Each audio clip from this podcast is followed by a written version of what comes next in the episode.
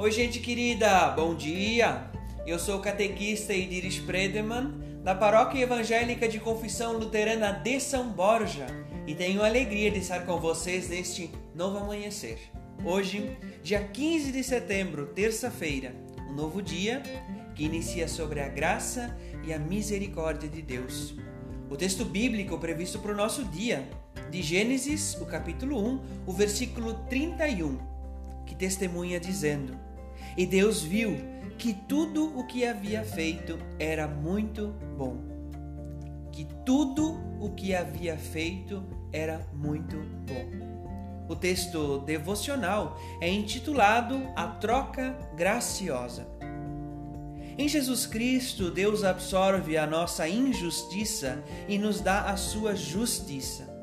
Na visão de Lutero, Cristo está repleto de graça, vida e salvação. A pessoa está carregada de pecado, morte e condenação. Então acontece uma troca. O que é de Cristo se torna nosso e o que é nosso se torna de Cristo.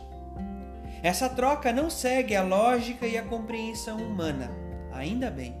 O fundamento da justiça divina é o amor e a compaixão. Em nada se assemelha à justiça baseada em méritos, aparências ou pré-julgamentos.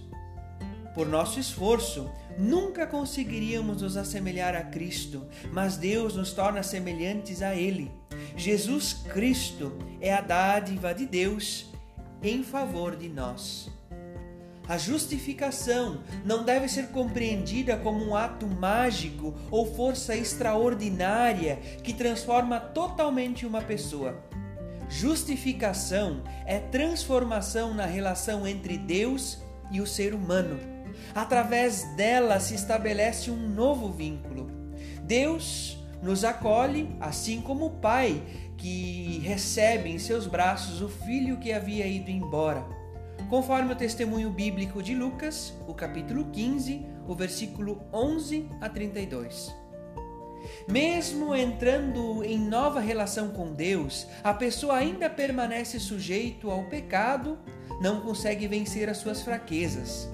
Até a ressurreição, seremos pessoas simultaneamente justas e pecadoras. Ou como dizia Lutero, simul justus et peccator justas porque recebemos justificação em Cristo, e pecadoras porque ainda não conseguimos nos manter distantes do pecado.